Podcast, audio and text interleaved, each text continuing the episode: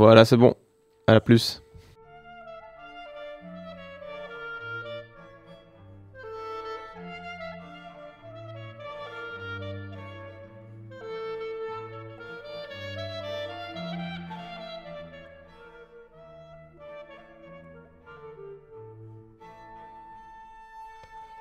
Shalom à tous pour ce nouveau Brouillon de culture. Au micro, Tamara, avec encore 4 romans de la rentrée littéraire, plus spectaculaires les uns que les autres. Le premier, c'est le prix Pulitzer 2023, le roman de Hernan Diaz, Trust, publié aux Éditions de l'Olivier.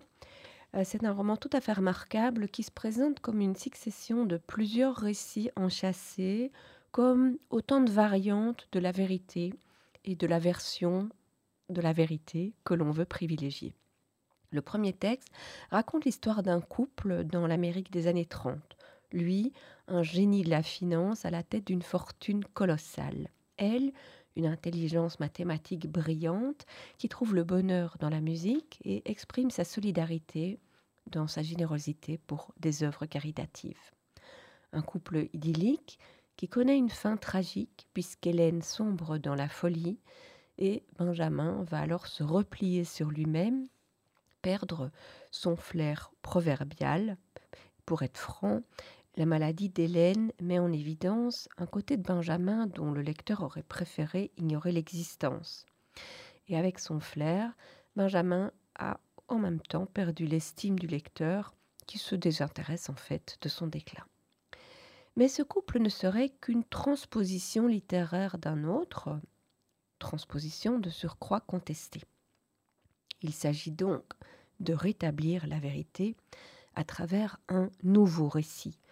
En quoi cette nouvelle version serait-elle plus légitime que la précédente? Elle émane d'Andrew Bevel, l'homme d'affaires richissime dont s'était inspiré Harold Vanner, l'auteur du récit précédent. Il entend donc rétablir la vérité sur lui-même et sur son épouse, à ce moment-là décédée, Mildred Bevel. Et le lecteur assiste à l'élaboration de ce texte avec un malaise croissant. Tout en prétendant rétablir la vérité, on peut s'interroger sur le genre de vérité. C'est une jeune femme, Ida Partenza, qui sera chargée de rédiger ce deuxième texte. Et je vais vous lire un extrait qui évoque la leçon des femmes écrivaines.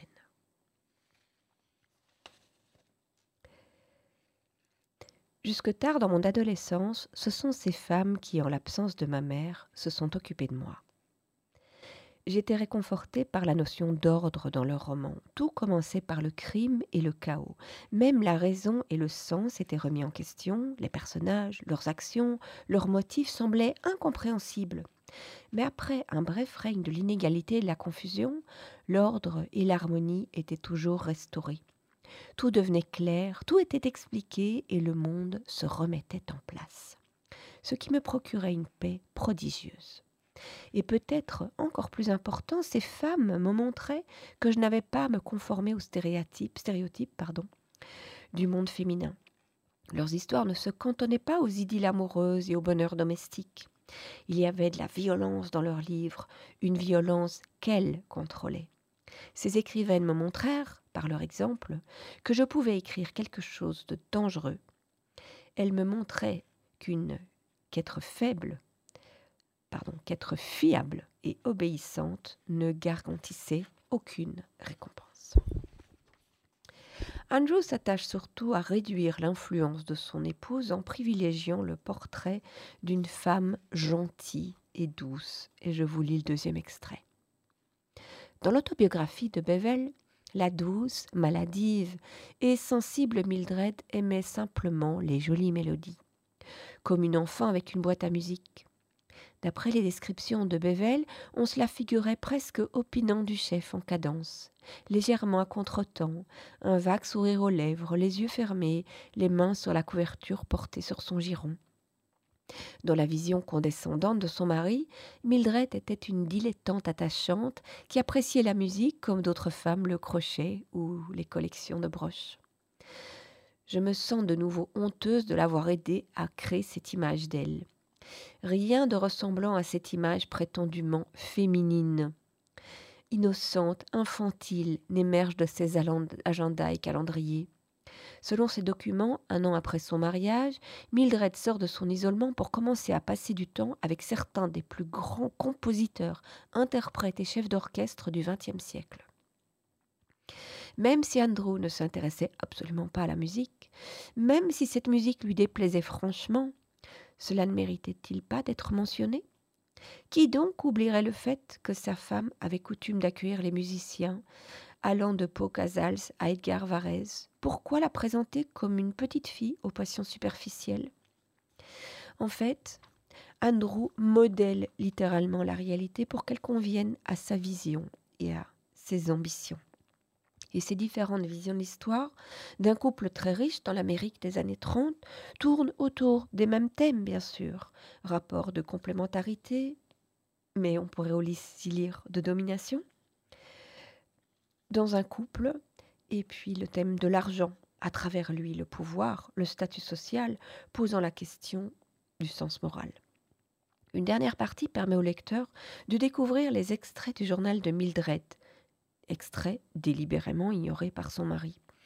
Extraits qui vont révéler une autre personne et une autre réalité encore, chaque fois plus complexe, chaque fois plus subjective. Et pourtant, c'est la juxtaposition de toutes ces subjectivités qui permet d'approcher une forme d'objectivité et de vérité.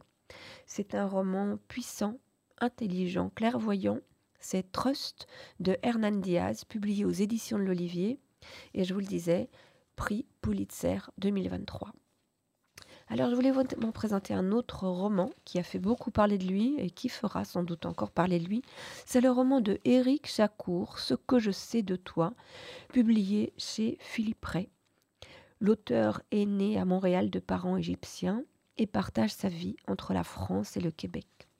Il raconte l'histoire de Tarek, qui grandit au Caire dans la deuxième moitié du XXe siècle. Il est fils de médecin et il deviendra médecin comme son père, mais sans l'avoir vraiment choisi. Tarek a plutôt tendance à suivre le cours des choses qu'à prendre des décisions par lui-même. Et je vous lis un premier extrait. « Tu étais ébloui par ceux qui n'hésitent jamais, ceux qui, avec le même aplomb, peuvent critiquer un président, une loi ou une équipe de football. » Ceux dont chaque geste semble affirmer qu'ils détiennent la vérité pleine et entière. Ceux qui régleraient en un claquement de doigts les questions de la Palestine, des frères musulmans, du barrage d'Assouan ou des nationalisations. Tu finissais par croire que c'était cela l'âge adulte, la disparition de toute forme de doute. Un jour, il t'apparaîtrait pourtant avec évidence qu'il n'existe que très peu d'adultes véritables, que nul ne se départ tout à fait de ses peurs originelle, de ses complexes adolescents, du besoin inassouvi de venger ses premières humiliations. On s'étonne encore de déceler une réaction puérile chez un de nos semblables, mais c'est une grossière erreur. Il n'y a pas d'adulte au comportement d'enfant, il n'y a que des enfants qui ont atteint l'âge adulte où le doute est honteux. Des enfants qui finissent par se conformer à ce qu'on attend d'eux, qui renoncent à la moindre remise en question, affirment sans plus trembler, méprisent la différence. Des enfants aux voix rauques, aux cheveux blancs, à l'alcool facile. Bien des années plus tard, tu finiras par comprendre qu'il faut les fuir, quoi qu'il en coûte. Mais en ce temps-là, ils te fascinaient. La médecine, c'est un métier qu'il pratique de manière professionnelle, mais avec certaines limites. Et je vous lis le deuxième extrait. Tu découvrais les limites de ton métier lorsque ces femmes au visage contusionné te racontaient avoir trébuché en descendant les marches de leur maison. Tu tâchais d'écouter chez chacune les paroles qu'elle prononçait autant que celles qu'elle taisait. Tu la raccompagnais ensuite impuissant vers le seuil de son cabinet où le mari attendait. Un mari dont tu reverrais, à l'heure de t'endormir, les mains aux allures d'escalier. Au dispensaire, Tarek va rencontrer Ali, dont la maman est très malade. Tarek va la soigner avec dévouement et il va également s'attacher au jeune homme, de 15 ans son cadet. C'est une relation trouble. Quel lien unit Tarek à Ali? Est-ce le désir? Est-ce de l'amour? Est-ce juste un besoin de combler sa solitude, de partager sa vie privilégiée par culpabilité? Ali a grandi dans une grande précarité et gagne sa vie comme prostituée. Son lien à Tarek est-il différent ou est-ce un client comme un autre? Ali va d'ailleurs reprocher à Tarek son aveuglement. Tout a rapport avec l'argent, Tarek, tout.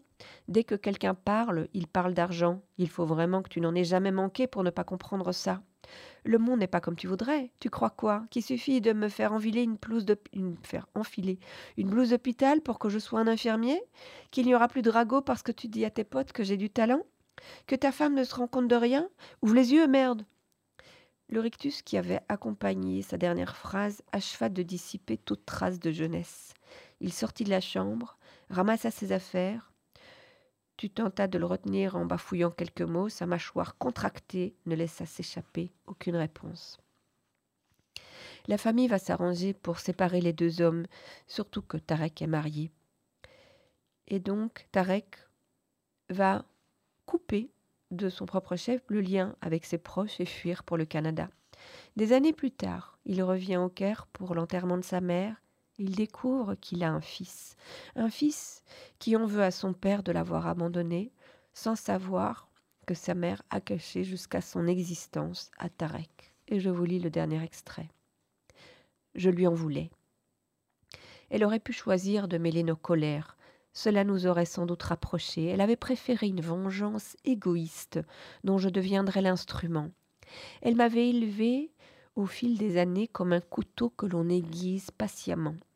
Une arme qui n'aurait qu'une seule occasion d'atteindre sa cible. Je n'étais déjà plus un enfant à ses yeux. À mon insu, j'étais devenu un homme. Un homme qui ressemblerait à celui qui avait brisé ses rêves. Un homme qui finirait de toute façon par la quitter. Un homme qu'il valait mieux sacrifier avant, Mira, infanticide. Un fils clairvoyant, un fils curieux qui a su lire entre les lignes, deviner une partie de l'histoire de ce père qu'il va rencontrer pour la première fois. La vie de Tarek reflète la mentalité en Égypte à une certaine époque, mais aussi la fragilité d'un homme sensible dont l'existence est dès lors soumise à la merci du destin. Mektoub. Éric Chacour, Ce que je sais de toi, chez Philippe Rey. Alors, autre texte tout à fait remarquable, c'est le texte de Sorj Chalandon, L'Enragé, publié chez Grasset, un auteur qui a été grand reporter, journaliste et qui est auteur de 10 romans déjà, dont celui que j'avais présenté à sa sortie en 2021, Enfant de Salaud. L'Enragé, c'est Jules Bonnot, dit La Teigne. Comme beaucoup d'orphelins, il se retrouve à la colonie pénitentiaire. Les plus jeunes ont 12 ans. Et je vous lis le premier extrait. La colonie pénitentiaire maritime et agricole de Haute-Boulogne avait été construite sur le glacis de la citadelle Vauban. Une muraille noire jetée à pic sur des criques abruptes pour anéantir les jeunes canailles, pour nous écraser sous les charges, affamer nos corps et essorer nos esprits. Les moniteurs disent qu'ils veulent faire de nous des matelots, mais leurs ateliers de timonerie, de voilerie, de corderie ne sont que des usines à épuiser. Ils veulent nous transformer en paysans avec la ferme de Bruté, mais leurs travaux des champs ne sont que des punitions pour nous éreinter et recracher des ombres qui se jettent sur leurs paillasses à la nuit. Mais à quoi bon nous exténuer puisque nous sommes prisonniers du Nil ? Les hauts murs d'enceinte, les 5 baraquements funestes, les dortoirs grillagés, les réfectoires silencieux, rien sur terre n'a la brutalité de la mer. Même nos gaffes, avec leurs casquettes de garde-barrière, leurs pantalons trop courts, leurs uniformes fripés, leurs boutons manquants, leurs moustaches luisantes de mauvais vin et roussis de tabac, ne sont que des laquais de l'océan. C'est lui, notre haut mur. Notre véritable prison, l'océan, c'est notre gardien le plus cruel, celui qui nous surveille, qui nous épargne ou qui nous assassine. Les adolescents sont soumis aux mauvais traitements des gardiens et aux décisions cruelles du directeur. Régulièrement pourtant, il y a des épisodes de révolte, des tentatives de fuite. Alors que l'île est bordée par la mer, il suffit donc de quelques heures pour retrouver les fuyards, et le plus souvent, c'est leurs cadavres qu'on ramène à la colonie. Dès lors, comment croire en l'humain ou en l'avenir? Vous comprenez Savez-vous ce que c'est d'avoir été abandonné pour un accordéoniste, de ne garder de sa mère qu'un ruban de soie ridée? Savez-vous ce que c'est de voler 3 œufs en espérant les gober dans un buisson? Que savez-vous de la faim, messieurs de la justice, et du froid? Avez-vous déjà eu des semelles en carton pour masquer le trou de vos chaussures? Savez-vous la honte d'un pantalon usé? Savez-vous la douleur des nuits sans parents? Personne n'en sait rien, personne jamais ne parlera de cette solitude, de cette misère, de l'immensité d'une nuit sans loi, sans toit, lorsqu'on dort sous le ciel, de la rosée du matin qui perle sur la veste d'un pauvre. La vie est dure, non seulement à cause de la violence des gardiens, mais aussi de la violence entre pensionnaires. Pourtant, une forme d'amitié va réunir Charles et Camille Loiseau, dans leur quotidien de survie. Et je vous lis le dernier extrait. Et puis l'oiseau m'a aidé. Ici, là, un jour, un autre, résistant à sa manière. Il avait détourné les journaux du bouc, caché mon couteau sur lui avant une fouille. Il avait volé pour moi, menti pour moi, risqué pour moi la punition. Nous étions deux contraires. Moi, les poings, lui l'esquive. Je hurlais, il chuchotait. Lui l'ombre, moi la lumière. Nous ne nous devions rien. Mais à sa manière, chacun protégeait l'autre. Une alliance de survie, presque une amitié. Jamais de ma vie, je n'avais pensé au mot « ami ». Jamais je ne l'avais employé pour personne. Je suis née sans proche, ni parents, ni amis. Ni les baisers d'une mère, ni les ordres d'un père. Pas non plus d'enfants à mes côtés, de copains à l'école, de camarades de jeu. À peine un voleur de pelle, un compagnon de fugue, un incendiaire. Quelques garçons rendus mauvais. À la colonie, je me suis isolée. Je n'ai voulu aucun autre que moi dans mes pas. Seul, Bonnot. Seul, La Teigne, encaisser les coups, les rendre, tenir jusqu'au lendemain et surtout ne pas se mêler de la souffrance des autres, ne pas la provoquer, ne pas l'apaiser non plus. Regarder ailleurs. Jusqu'au soir où j'ai levé le pied sur le clarinettiste, où je l'ai vu à terre, livide, famélique et à moitié nu, et où je me suis découvert honteux. J'ai pensé à moi enfant, mon rêve d'une main tendue, d'un gars qui me relève après la bagarre, qui arrête le poing ivre de mon grand-père, qui tend la jambe pour crocheter le gendarme à mes trousses.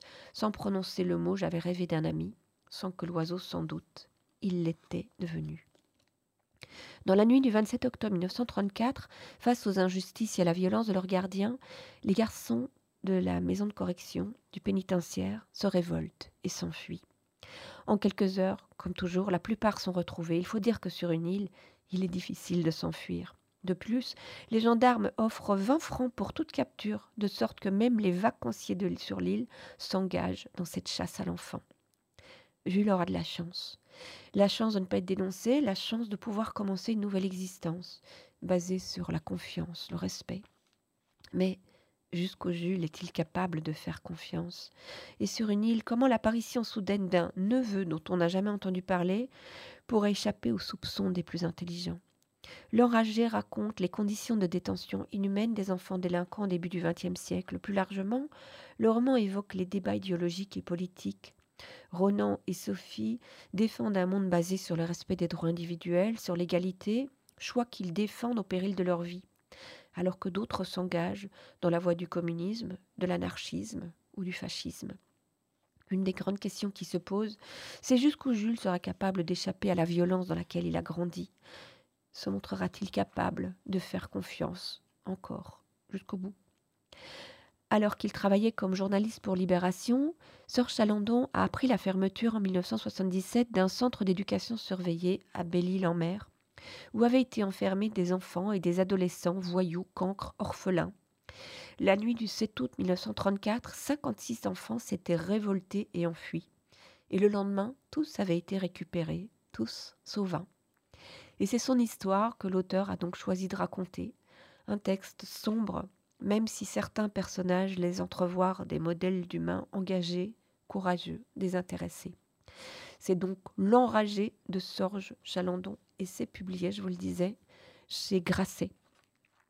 Et pour terminer, de Antonio Scorati, Les derniers jours de l'Europe, publié aux éditions Les Arènes. Tome précédent. Il y en a eu 2, L'Enfant du siècle et L'homme de la Providence. Le roman a été traduit de l'italien, il a reçu le prix Strega et le prix du livre européen. C'est un ouvrage extrêmement ambitieux qui se situe entre le roman et le livre d'histoire, la chronique. Il raconte la période qui s'écoule entre le 3 mai 1938 et le 10 juin 1940. Il débute quelques semaines après l'Anschluss avec la rencontre entre Hitler et Mussolini. Et je vous lis le premier extrait. « On a beau s'y efforcer, on ne parvient pas à le trouver répugnant à première vue. Digne, soigné, presque modeste, presque servile aussi, une personnalité à l'aspect subalterne, une sorte de contrôleur de tramway. Les mains gantées de gris, croisées sur le ventre, le pouce à la hauteur du ceinturon, le dos un peu voûté, les épaules penchées vers l'avant, l'œil vague et humide, il est comme atone. Bref, Adolf Hitler n'a pas le physique du rôle, il n'a rien du tyran à assassiner. Pour ce qui est de l'autre, en revanche, Ranuccio Bianchi Bandelli en est catégorique. Benito Mussolini a l'air détestable, grotesque, affreusement laid. Il marche comme un pantin et agite la tête en des mouvements obliques qui, s'ils sont censés adoucir son côté massif, se révèlent maladroits, sinistres. De l'avis du professeur, son visage bouffi, ses yeux luisants, sa peau grasse, son sourire forcé au service d'une comédie incessante et puérile, l'historien des beaux-arts, grand bourgeois au sang bleu, esthète raffiné aux velléités de rédempteur, n'éprouve pas de répulsion à l'égard du fureur du nazisme. En revanche, il n'hésiterait pas à tuer le doute chez du fascisme, parce qu'il lui évoque un de ces maquignons odieux et suffisants qui se croient les plus malins à la foire aux bestiaux. À travers des lettres, des extraits de journaux intimes, des articles, mais également le témoignage de personnages secondaires, le texte raconte l'alliance des dictateurs, la signature du pacte d'acier, leur ambition démesurée, les lois raciales, leur rivalité, les stratégies et les manipulations qui vont entraîner le monde dans la guerre. Et je vous lis le deuxième extrait. Quand enfin Ravenna serre entre ses poings la feuille ancrée qui, espère-t-il, l'arrachera à ce cauchemar et lui renverra, comme chaque matin, son reflet dans ses pages, il ne reconnaît plus son propre visage. Le titre trône sur 3 colonnes sans ambiguïté, « Les mauvaises herbes du jardin ». Le texte de l'article qui le commente étouffe tout espoir résiduel.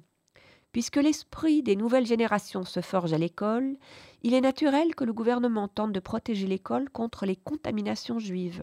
Aujourd'hui en Italie, l'antisémitisme adopte des formes et des dimensions de légitime défense contre les bactéries physiques et morales. L'infamie porte les initiales d'un simple rédacteur, mais tout porte à croire que Nello Quilici l'a lui-même signé. Il est le directeur du journal. Effondré sur sa chaise longue, Renzo détourne les yeux du quotidien dans l'effort suprême de reprendre contact avec une réalité crédible, acceptable, vivable, et jette un regard à la ronde. La mer est encore là, toujours la même mer paisible et plate de l'Adriatique. Le soleil est encore là, ce soleil apprivoisé de l'été finissant, filtré par la lumière argentine de septembre. Mais à présent, un groupe de baigneurs s'est formé autour de leur parasol, quoique à bonne distance. Ils observent Renzo et sa famille de la même façon que le kiosquier. On lit dans leurs yeux la terrible condamnation de la compassion humaine. L'asymétrie qui s'est établie en l'espace de quelques instants entre ces hommes en maillot de bain et la famille du juif Ravenna est manifeste, irrévocable, fatale. La nouvelle du début des persécutions n'a pas accru brusquement l'humanité des vacanciers compatissants, non. Elle a immédiatement amoindri celle des objets de leur compassion. Renzo Tullia, Lucia Paolo Donata et Romano Ravenna n'ont jamais été aussi seuls qu'à cet instant précis. Ils sont seuls comme seuls les Juifs peuvent l'être. Roman qui, évidemment, résonne terriblement face à l'actualité. La transposition des textes multiplie les points de vue sur chaque événement à travers un aspect politique, informatif ou plus intime, quand il s'agit par exemple de la maîtresse de Mussolini. Un texte particulièrement pessimiste, angoissant, qui dévoile l'irrationnel, la dimension narcissique dans la prise de décision des dictateurs, mais aussi la faiblesse des démocraties faciles à duper ou à renverser. Un roman qui prend une nuance particulière avec l'arrivée de Giorgia Meloni au pouvoir en Italie. Et plus encore, je vous le disais, dans l'actualité d'aujourd'hui, un texte qui est complété par une chronologie et un lexique des noms C'est donc de Antonio Scorati, aime les derniers jours de l'Europe, publié aux éditions Les Arènes. Voilà, ici s'achève cette émission. Je vous retrouve la semaine prochaine. Shalom à tous.